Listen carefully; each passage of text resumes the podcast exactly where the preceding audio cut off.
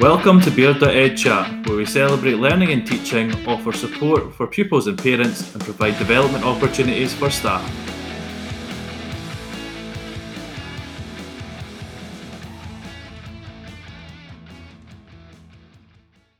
Hello and welcome to another episode of Beard.ed Chat. Today I'm joined by Yasmin Ergenzoy, who is a student teacher at Strathclyde University at the moment. How are you getting on, Yasmin? Yeah, good. Just actually just come out of uni class just now. Just coming out of uni class. So I imagine I'm living through every teacher's worst nightmare at the moment where I'm teaching and there's no kids in front of me. I can't imagine how that must be like learning to be a teacher and there not being any kids in front of you either. How are you finding that at the moment? Yeah, it's uh, not not the ideal situation.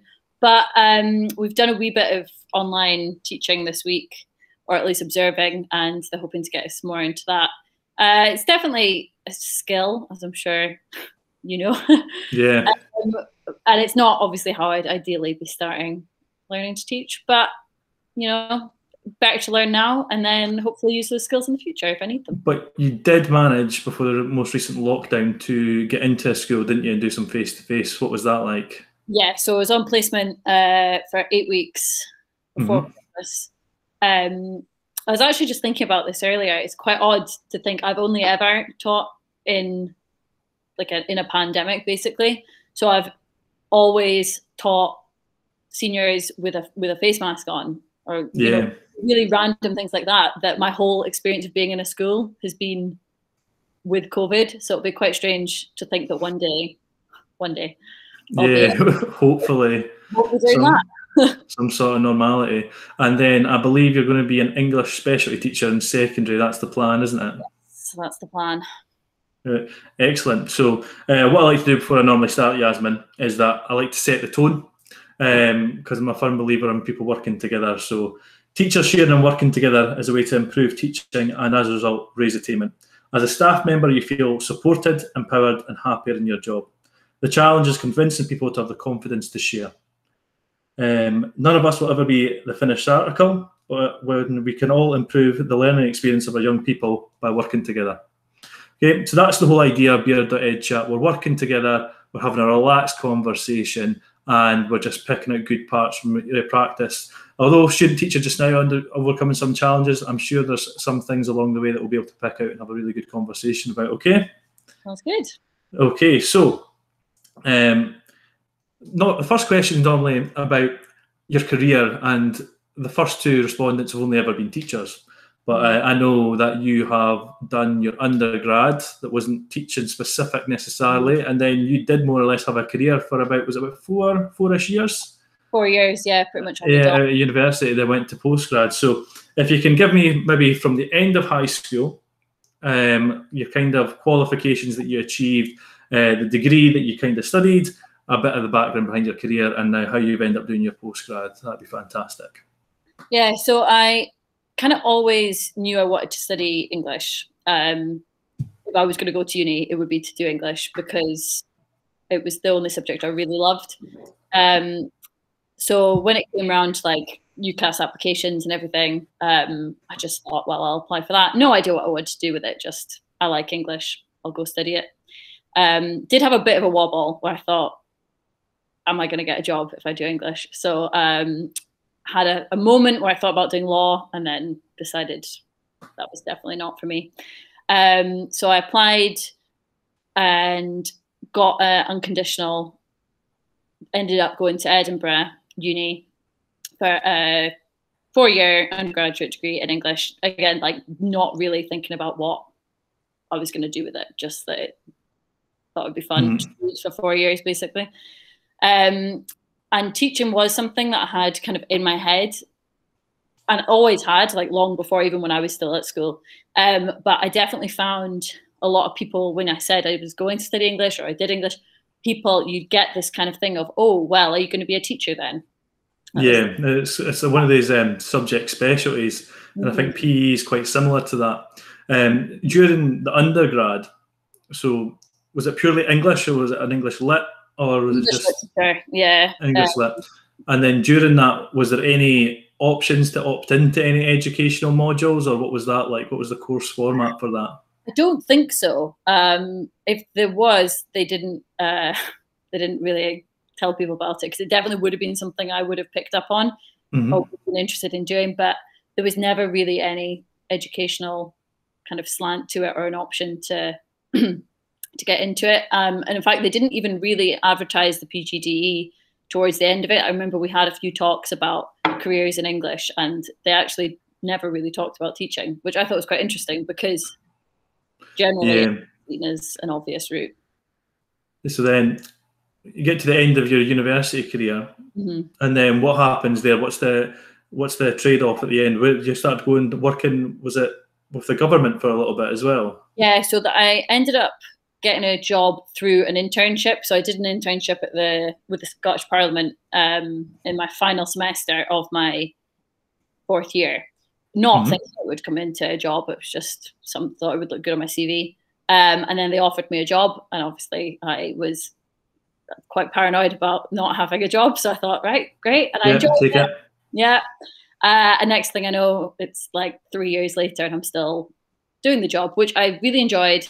Um, but I knew it wasn't what I wanted to do forever. Um, and teaching had always been something that I'd kind of thought about, but I think I maybe had pushed it away a little bit because there was an expectation of it. Um, and I didn't like that, that people were like, oh, well, are you going to be a teacher then? Yeah. thought, you know, when you're younger, you're just like, well, no, I'm not going to do what you expect. Yeah, that kind of that kind of leads in a little bit section two, but I want to have we chat. So, see during that when you're working for um, the Parliament and stuff, Mhm. um, you said there was kind of like a moment where you kind of realised. Like, can you describe what that moment was? Like, there was a kind of realization, like a light bulb moment, or was it a gradual feeling across time? I would say it was probably a gradual feeling. Um, I think I had in the back of my head always known I was going to go into teaching, but in my head I thought maybe it would be more like my 30s or like a little bit later. Yeah. Um, kind of maybe have more of a full career before then going into it. Um, but I realized within a couple of years, slowly, it wasn't like I just woke up one day and was like, oh, yes, I definitely want to do this now. But I just Mm. increasingly realized that it was what I wanted to do, and I wanted to do it sooner rather than later. And I w- didn't want to wait until you know another five years or whatever. Um, so it just kind of it was yeah, it wasn't necessarily like a one day light bulb. Oh, this is it. Um, I think it's something I've known maybe even since I was like still at high school, but then Yeah. it took a while to Yeah, because I, I think it's just naturally through life you bench things, and then you kind of need to. Like I'm a firm believer of you miss hundred percent of the shots you don't t- take. That's like one of my life mottos. And then for me, I was like, I'm being a teacher from like in high school, and that's that was my end goal. Had nothing in sight, and then it was it wasn't until I got my higher results that um, I was like, you know what, I'm going to be a PE teacher, and then I've never looked back, sort of thing, uh, and I'm loving every minute of it. Mhm. Um, so question two there, or I was kind of one into, which is quite good to get in a winner there. Uh, talked about your career so far, and then we kind of talked about how you've always kind of wanted to be a teacher, but there was kind of like an expectation where you felt that maybe you had to explore different avenues before you came back, which was quite cool. Um, so that brings us to your postgrad. Um, what's the postgrad been like from start till now? Like, how have you been getting on with it? Uh, yeah, I mean, it's definitely the best. Like, I know it's the best decision I've ever made. Like, I'm. This sounds dramatic, but I'm so glad that I've done it. Um, obviously, I wish it wasn't under these circumstances with Mhm. COVID, uh, particularly because when I applied, obviously, I did. I mean, when I got accepted, I, COVID had not quite yet kicked kicked up. Yeah. Um, so I decided that I was definitely going to apply in, I think it was summer 2019. Um, and obviously, because you have to apply through UCAS, you have to think so far in a like in advance um, of when you're going to do it. So I got some experience going into schools at the end of 2019, and then put my UCAS application in. I think in the December of that year. Um, and what kind of things were you doing when you're trying to gain a little bit more experience in schools? Well- what kind of things were you doing? I went um, back to my old school because I still was kind of in touch with one of the English teachers there. So I basically just emailed her and said, I'm hoping to apply to do the PGD. Would I be able to come in and observe some lessons? I ended up going for just a week, Monday to Friday. Um, from took holiday from my job to go home and do it. Um, and obviously, I ended up doing way more than observing. I was basically just being like a classroom assistant, really, for the week. Mm. Um, I also wanted to do it because I thought, what if I get there? You know, what I haven't been in a school at that point since I left school. Yeah. Thought, what if I go in and actually I hate it? You know, like maybe maybe It could, yeah, it could be like you don't want to be in that position, so it was good to get some experience in there. Yeah, uh, but the minute I went in, I was like, no, this is this is what I want. Um, and I was, I remember I was heartbroken when I left at the end of the week. I just, and because it was my old school as well, there was a real sense of Yeah, so there was a bit of a, an emotional attachment there. Yeah, so, give us a little bit of an insight to the postgrad course at the moment. Um, so we've also had a placement, and we'll speak about that in depth maybe later on. Um, so from about August time to now, what's kind of been the format? What have you been learning? What have you been doing? Like, what's that kind of looking like just now under these circumstances? Yeah, so it started in mid August, uh, online learning. And they did say to us at the time, everything's going to be online for now, but hopefully we'll get you in uh, in October. Obviously, that did not happen. Mhm. Um, so they have split it into asynchronous and synchronous sessions. So asynchronous is all the lectures; they're all pre-recorded, and they're put up onto uh, my place, onto the Strathclyde portal, basically, and you can watch them in your own time. You don't have to do them at set times. You just, as long as you've done it in time for the tutorial, Mhm. you up to you when you do it, which obviously actually, I think for a lot of people has worked out quite nicely because it means they can, if they're juggling around childcare or other jobs or just their own schedules, people can actually do the work at times that suit them rather than having to be in at 10 a.m. or having to you know, come into Glasgow to do it. Um, so in a way, there, ha- there definitely has been more positives to it. Um, Yeah, ability there. Um, and then even the things that are at set times. So, for example, I was just in a class there at one o'clock. Um, it's all via Zoom. So obviously, you don't have to. I mean, I live quite central to the uni anyway, but there's a lot of people who don't, and I'm sure have saved a lot of time and stress because they can hmm. just log in and do their classes online. And And how have you been? So, how have you been managing to try and get that kind of almost like the cohort, like camaraderie, if you know what I mean? Have you been trying? Because I think what I found was really effective for my practice was I was in a cohort of like about 100 people wanting to be PE teachers, and then we had four practical groups from that, and then we had subgroups from that, which was all our presentation groups. And because we got to meet face to face and bounce ideas off each other, uh, almost trade war stories from placement as well. So, but it made us more excited for the job as there have been ways you've been trying to combat against like the negative effects of COVID to try and really get that fire in the belly and try and bounce off and share ideas. Mhm. I think that's definitely been the hardest thing is that I've not met a single person who's actually on the course with me face to face, which is surreal. Um, obviously, you kind of feel like you have sometimes because you see all the little faces on Zoom. But um, yeah, there's about 100, or there were about 100, I think it's slightly fewer now, but there's about 100 people doing English, which is a lot of people to meet online. Like you can't get a good idea of what everyone's like. Um, so there definitely has been, and everyone tries their best to kind of yeah, still create some kind of community feeling with it. There's a WhatsApp group, um, which is obviously mostly people asking questions, but also sometimes people will just kind of have a bit of a chat and try and feel like you're getting to know people on a more personal level. Um, Yeah.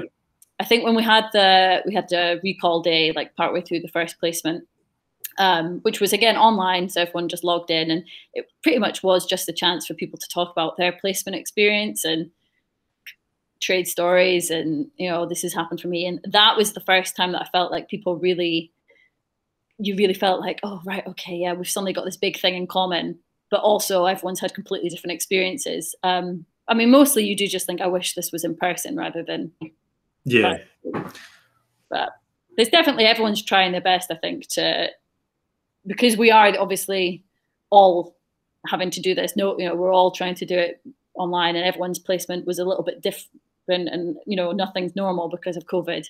Um there's definitely a sense that we've got to try and like work together to make the most of it yeah, for sure, and that's it, and that's the whole point. Is working together, trying to making sure that we're getting to some sort of positive outcome at mm-hmm. the end of it. So we're still talking about the postgrad that you're doing just now. So you mm-hmm. talked about 100 people. Is that 100 English mm-hmm. potential English teachers. So that's just purely an Yes. English postgrad kind of thing. Yeah, um, I think it was pretty much bang on 100 when we started. I think it's down now to about 80 ish, Mhm. um, which is obviously still a lot of people. Um, I I don't know, but I think English must be surely must be one of the largest cohorts because obviously. Yeah, no, quite. So at Strathclyde Uni, then, so when it's the postgrad course, there's specific postgrad course. It's not like a generic sort of course, is it? It's just you. If you go to this one, you'll be an English teacher. This one, you'll be a techie teacher. This Mhm. one, you'll be one of those. I, I didn't understand that myself because I didn't go through that process. But that hopefully that could clear up some things for other people as well, uh, which was good. So let's talk about placement. So we've been going through the nitty gritty of uh, learning and teaching and educational theory, and I bet you can get in that through all your lectures. Um, but your placement, so you had got to go into school for a placement. Where was that? How did it go? So that was at Brannock High School in Newarthill um, in North Lanarkshire. And it was, yeah, it was eight weeks, started end of October right up until Christmas.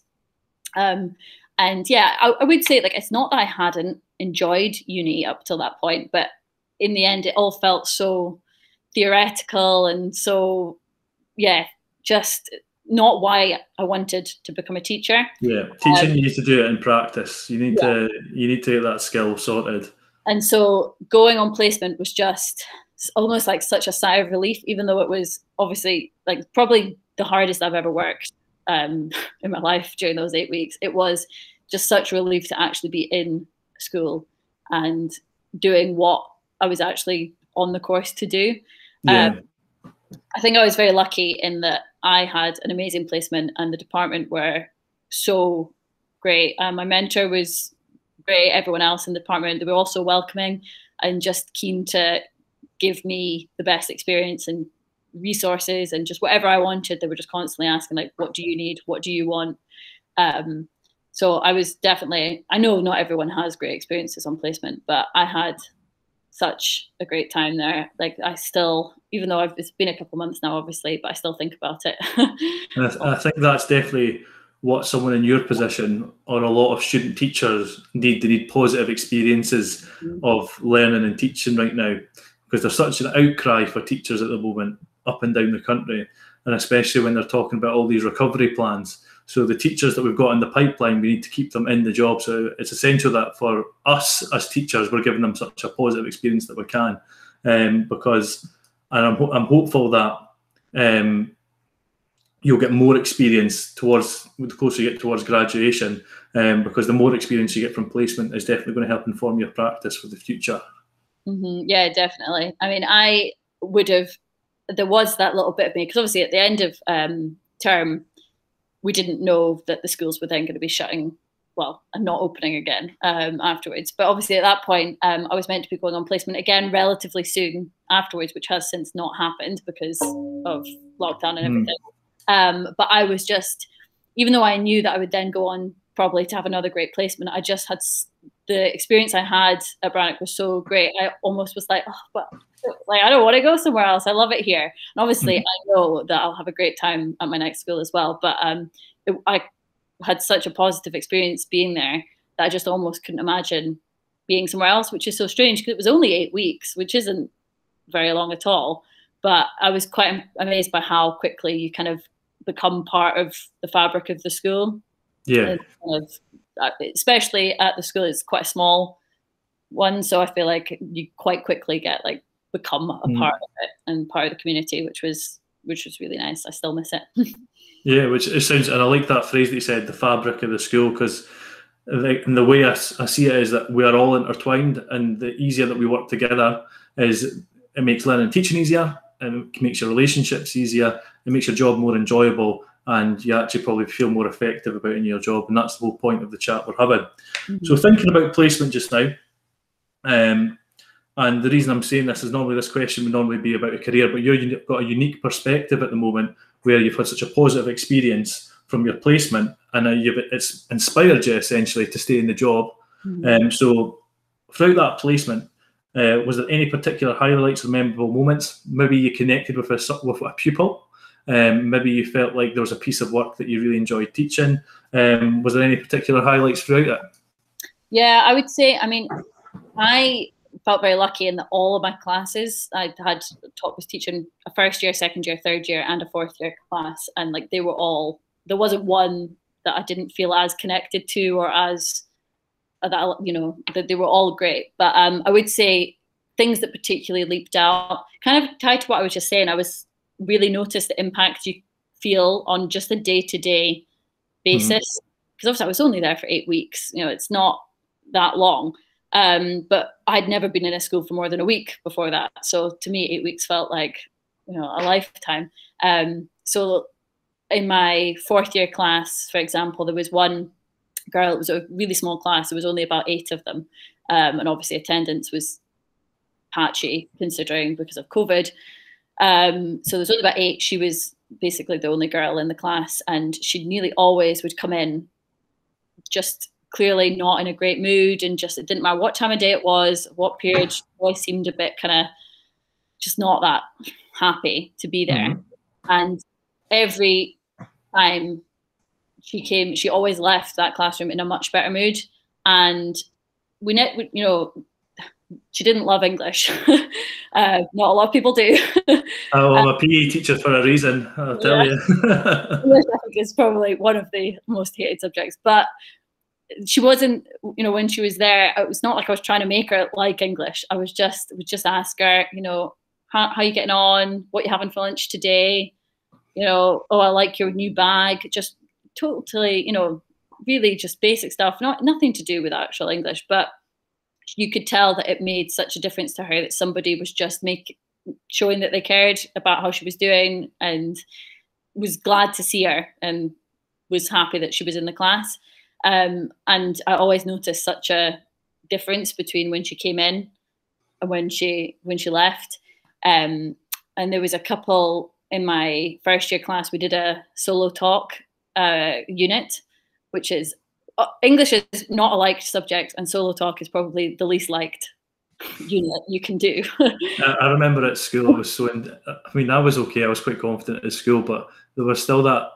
See, public speaking in general, mm-hmm. it's it's quite difficult. It is difficult, and I think people still, uh, unless you're a high end performer at a gig or whatever, I think you'll maybe get used to that. But I think there's still some level of butterflies with these people before they go out. It's a a mm. difficult skill to master, but it's also a skill you need for later on in life because there's always going to be something you mm. need to present. And one of the main things that it'll probably be is an interview because you need to be able to sell yourself in an interview. So like is it is actually something you're going to be preparing people for for the future, um, and it is like a basic skill you pick up in school. So yeah, so solo talk. Yeah, definitely. I think a lot of people forget that talk is actually one of is a, a huge part of English. Um, and possibly the part that yeah is going to be the most important for everybody because at some point in your life you'll be in an interview you know whatever mm-hmm. you do you will be in some form of interview and obviously, the skills you can get from solo talk are invaluable for that. But people hate it. Even the confident kids hate it. I mean, I hated it when I did yeah. it um, because it is nerve wracking. Um, so I, I chose to do it. I got to choose what unit I was going to do with them, and I picked solo talk, which was quite a bold choice. Um, but actually, it was one of the best things that we did because they were first year class, and obviously these were the kids that hadn't got to finish their primary seven properly. Yeah. Schools had shut because of COVID, so they were quite a young first year. Like you could tell that they were just still looking for quite a lot of reassurance from you a lot of the time. And they, when I said that we were do, that we were doing solo talk, you could, they were so overwhelmed by it. Um, but we really broke it down and talked a lot about why it was important. And you know, they came up with all these great reasons about the skills that they would learn from it. And by the end, they all, every single one of them, got up in front of the class and did a two minute talk to everybody and took questions um, on somebody that they admired. And they were well researched. They were so confident in the way that they carried them out.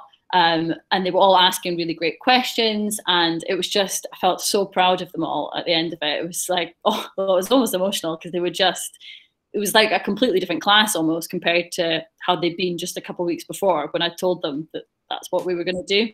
Mm-hmm. Uh, so that was one of the things that I really noticed. I was just felt like it made I'd seen such a difference in them in just yeah. So like I think I get a lot of value from what I do, um, and I talk about how well, the moment I became a teacher, or one of the moment, or one of the reasons rather that I became a teacher was I had a lot of experience in the scouts, a lot of experience in with swim coaching and hockey coaching. And there's that moment, and it's like the light bulb moment when someone who thought they couldn't do something realizes they can. And it's like that self realization moment before they self actualize. Uh, and I think that moment is just it's beautiful and it's so natural and it's so rewarding as a teacher. And then that's like the end goal every time. Is that every time that someone comes into your lesson, you're trying to learn something new or go through the process of learning something new so you can actually do something. Because I'm quite, I've got quite um, objective in my in my teaching because it's like there's only so there's so many ways you can shoot a basketball, do a forward roll, do a somersault, um, and doing them safely.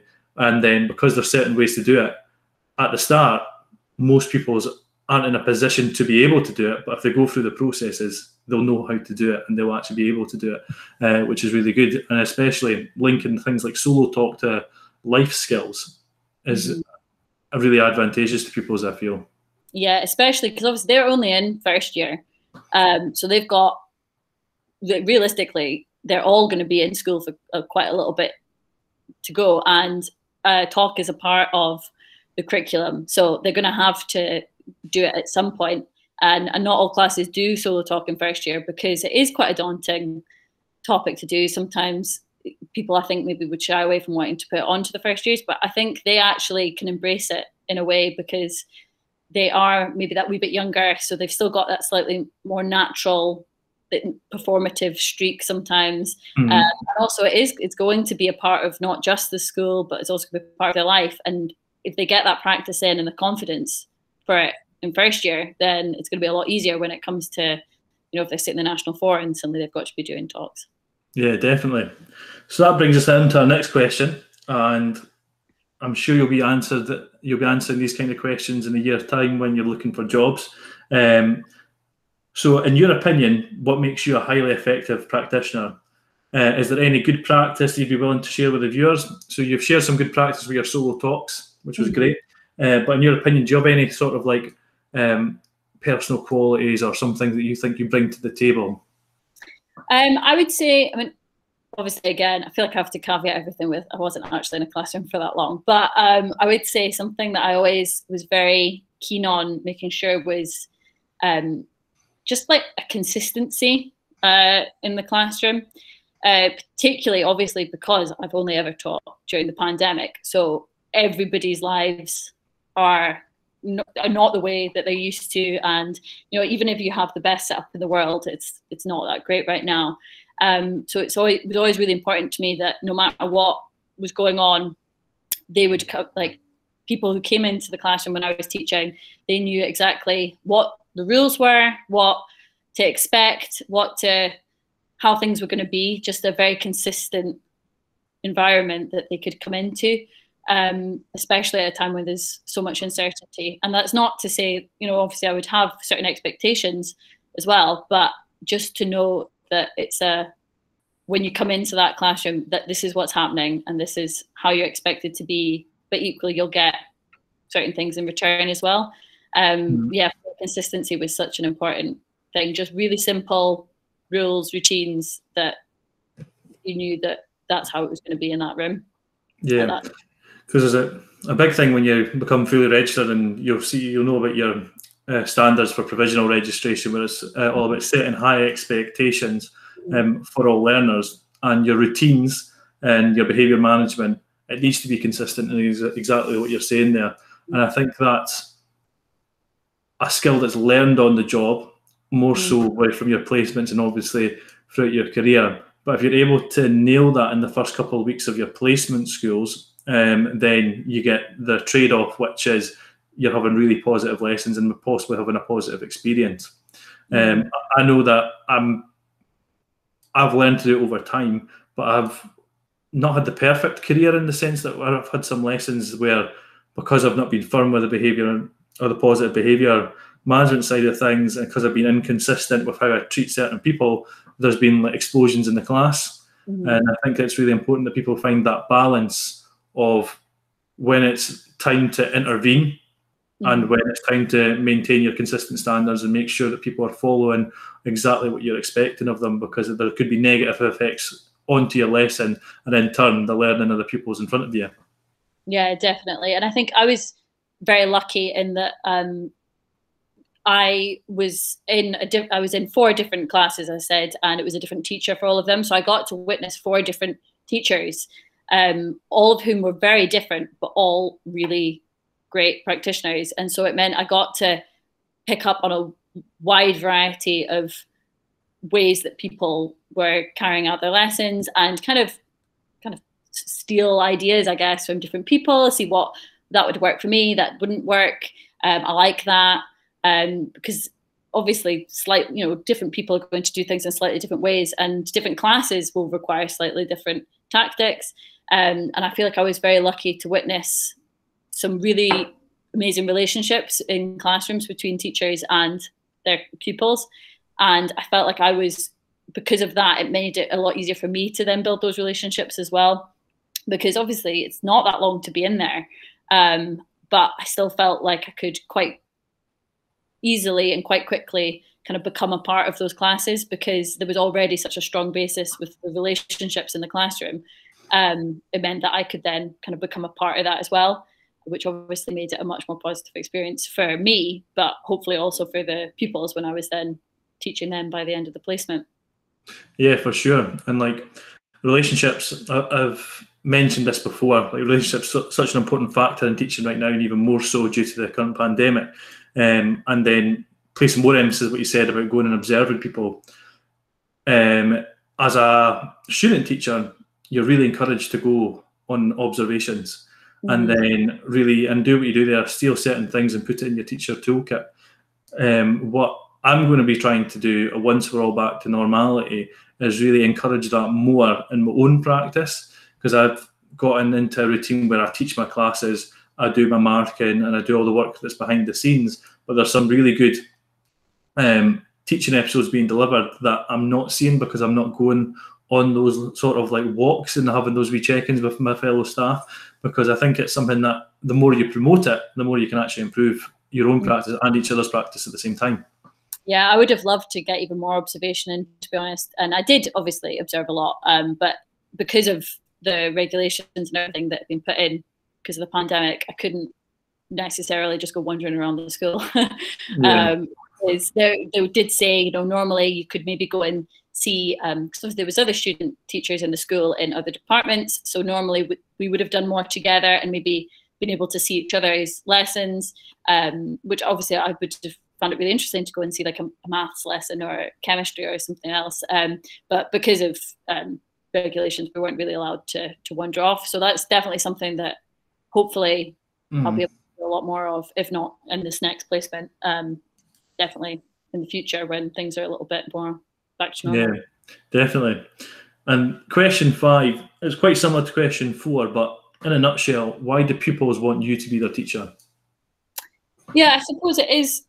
I probably touched on it a wee bit already. Um, but to me, I feel like the most important thing was making sure that the young people coming in know that they matter to mm-hmm. me. I want them to be in my class. Um, and so in turn, hopefully if they feel like I want them in my class, then they want me to be their teacher, basically. Because um, obviously it's a two-way street. Um, and yeah, knowing that no matter what's going on, they when they come into that room, I'm happy to see them. Um, we weren't actually allowed to like stand at the door or anything because of yeah. everything, but metaphorically standing at the door smiling, you know, um, no matter what's going on. And obviously, I, especially as a student teacher, was sometimes quite stressed and you know I would think, oh my gosh, is this actually a good lesson? And had bad ex- lessons or whatever was going on, but just to make sure that was never they don't that's they never need to know that as far as they're aware i'm always absolutely delighted for them yeah and I want every single every single pupil. Obviously, I didn't pick who was in my classes, but to make them feel like I would have picked them to be there, um, mm. so that there's high expectations of them because I want them to be there and I want them to do well. But it's a you know a compassionate, caring space where I want them to be my pupils. So in turn, hopefully they would then want me to. Yeah, and that's part of the battle because again, like we're both uh, aware enough that not everyone likes English, not everyone likes PE. Um, uh, there's going to be people who don't like your subject, and you need to work around it. It's a mm-hmm. dance. It's a it's a really intricate dance to get them to participate to be the best them that they can be. And I think what you're saying is bang on, regardless of how they feel about the subject. Uh, you can't take it personally. You need to raise it up a little bit and really emphasize them, really motivate them, whether you're using praise or whether you're just really constantly trying to push them, um, giving them the right level of challenge, making sure that they're staying on track. Um, it's so difficult to negotiate because even more so when you when you qualify, teachers have got so many other jobs to do. Um, on top of it, like you've got the well-being check-ins. You've got uh, to make sure they're attaining. You've got to listen to them when they're upset. You've got to, and it's all these moving parts within teaching. It's not just a case of you're a PE teacher, you're an English teacher, you teach PE, you teach English. It's there's so much more to it, and then even more so now when hopefully we go get back sooner or later in terms of the welfare of the people. Where I, I do imagine that teachers will be almost um, essentially the, the, first wave. We're going to find out exactly um, from from hand how these pupils are feeling, and because that we're going to be in the pits with them, we're going to be teaching them face to face, and then that's when we'll really know how much of an impact the current situation's had. Yeah, definitely, and I think especially with something like English, which yeah, not everybody loves, um, but it is one of i mean i am biased but it's obviously it's one of the most important skills that you can learn knowing how to communicate because it will mm-hmm. come everything you ever do basically whatever choices they make in the future communication will be such a key part of that but also in english some of the best some of my favorite things both as a pupil when i did english myself but also now as a student teacher aren't necessarily doing close reading or a past paper or writing an essay but the kind of discussions that come up in an English classroom because you read a book and then next thing you know there's some discussion about some sometimes really difficult topics can come up like families relationships money bereavement and i think that can actually be a really good way to tap into maybe people who don't naturally enjoy english but there's still so much that they can learn and take from it and actually really engage with it because these are all experiences that everybody's going to have at some point and very naturally come up in an English classroom. Um, and obviously that comes with its a whole set of things you have to be quite careful when dealing with those kind of topics sometimes. Um, yeah. But I think that makes it all the more important um, and definitely helps to because they are experiences that everybody's going to have either gone through or go through at some point. Yeah, because there's an there's an expectation that you need to know your learners. I know at my school, like we've got an emphasis on whether you've got to know if they've got a, like a learning need and you've got to plan the strategies in place. I imagine it could be quite difficult for English if you're having those kind of conversations and you're choosing those kind of texts. Then, if these are going to be discussions that are coming up, you need to almost be tactical on what you're going to be delivering to a certain class. Almost that's something that, as a PE teacher, I wasn't necessarily aware of until we are having a wee conversation about that just now. Uh, which is really interesting, which I quite like because um, it can be quite daunting as a teacher when you're dealing with these heavy hitting issues, and then there's actual some pupils are going through those issues. So if you're not aware and know your learners as well as you should, that again could negatively impact the process. Mm-hmm. Yeah, definitely. And as a student teacher, obviously, it's then even not harder, but maybe a little bit more because you don't you have only met these pupils a little bit maybe a couple of weeks before and you don't you're not necessarily completely a part of the school yet um, so it's obviously even more important to make sure that you're which is why it was great that i had such good staff members in the department with me because they were obviously very um, they had great relationships with their kids and they knew the learners so well that they were able to kind of guide me towards anything that i needed to know um, but it is definitely, and I'm sure, as you say, it's something that we've all got to consider all the time, but particularly in English, where these are topics that can almost come up without you expecting them to because of the way English works. Different people take different things from a text. So you might not have even have considered that a certain topic might come up, and then next thing you know, this discussion's been sparked. You don't necessarily want to shut that down, but equally you need to be aware of how it might be affecting different people in the class. Yeah, oh, great. Um, so brings us to almost like the end of the podcast, but this is what we just put in for just for funds. Um, I talk about uh, in a blank slate curriculum where everything's on the cards and you could choose anything. What subject would you like to be, or activity would you like to see taught in schools, and who would be the person to teach that and why? This is such a hard question. okay, so I feel like this is not a great answer because it is basically just English, but yeah. bear with me here. One thing I wish there was more time for in English, and it doesn't necessarily have to be just linked to English, is uh, reading aloud to the class. Um, because you don't really have time to do that most of the time. Obviously, sometimes if you're reading a book in class, you'll have a period where you're reading it out to them or whatever. But just time to just read, not necessarily because you're going to write an essay about it at the end, but just reading aloud.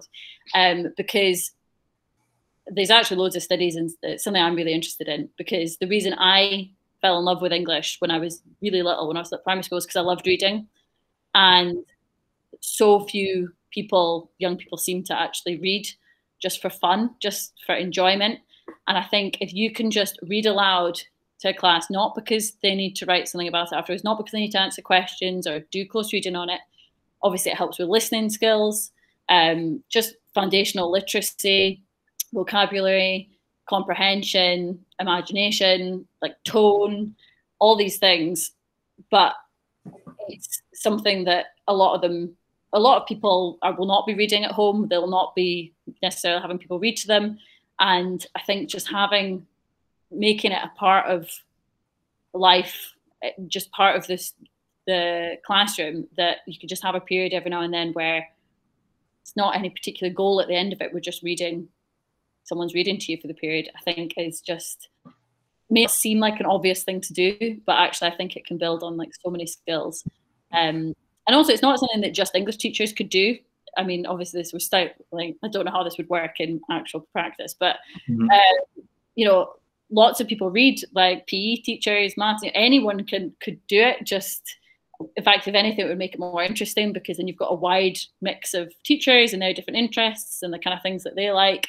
Um, and I just obviously I love reading because. Mm. You know. So you're almost wanting to employ someone to specifically read to a ta- read to a class, and yeah. then so you, you've got a lot of people you could choose from because there's a few people that I would like to who you can just listen to all day. But who do you yeah. think be the best at reading that story?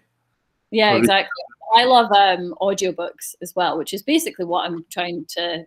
Mm basically the idea like real life audiobooks because some people do have like the perfect voice to read but i think it is just i mean there are actually studies that show that um people like attainment does actually go up when pupils are read to like there's been studies into it um but it's more about just having making reading a part of of people's lives.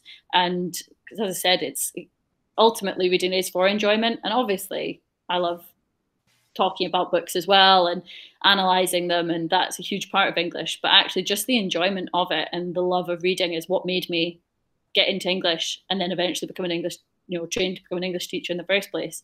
So it's all about the actual pure joy in reading rather than any kind of grander scheme behind that. Yeah for sure. So who would be the person then who's going to be reading these stories? Like so if your school for example had to employ one person the job remit is uh, for one period a week they go into mr x and mrs y's english classroom to do some out loud reading. Who's the who's the person for that job um well, he's actually dead, but Alan Rickman has a great voice. Alan Rickman, who could beat Snape? That was, oh, it's actually made me feel emotional remembering that he passed away. That was the year when all the major celebrities started passing, wasn't it? Yeah. Uh, that would be brilliant. Eh? Imagine Professor Snape in your classroom. Yeah. Imagine being at Hogwarts. That'd be brilliant. Even better. Um, but yeah, no, I totally, I totally see why you would think that and why that and the studies side of it, which is great uh, which gives us brings us nicely to the end of the whole podcast, actually, Yasmin. So uh, thanks very much for coming on the show. Oh, and, thanks. and I really enjoyed your perspective from the student teacher as well. So thank you very much. no, thanks for having me. I've really enjoyed it. And that, folks, brings us nicely to the end of another episode of Beard.ed Chat. I particularly really enjoyed uh, when Yasmin was talking about how the uni setup is and how we've got the mix between asynchronous and synchronous learning. I think it's really essential at the moment as well that we're giving student teachers a positive experience whilst they're on placement, as during COVID it's become apparent that student teachers are going to get less contact time in front of classes. Uh, I particularly enjoyed how she was able to share some good practice and feel really passionate about some of the things that she's delivered whilst on placement and how she's getting that value from her teaching so early in her career. I think it's a great fresh perspective to have on the show. And likewise, if you're interested in coming on, please don't hesitate to get in contact with myself at Mr. Lynch93 on Twitter. And remember, beards are not essential, but love of teaching is.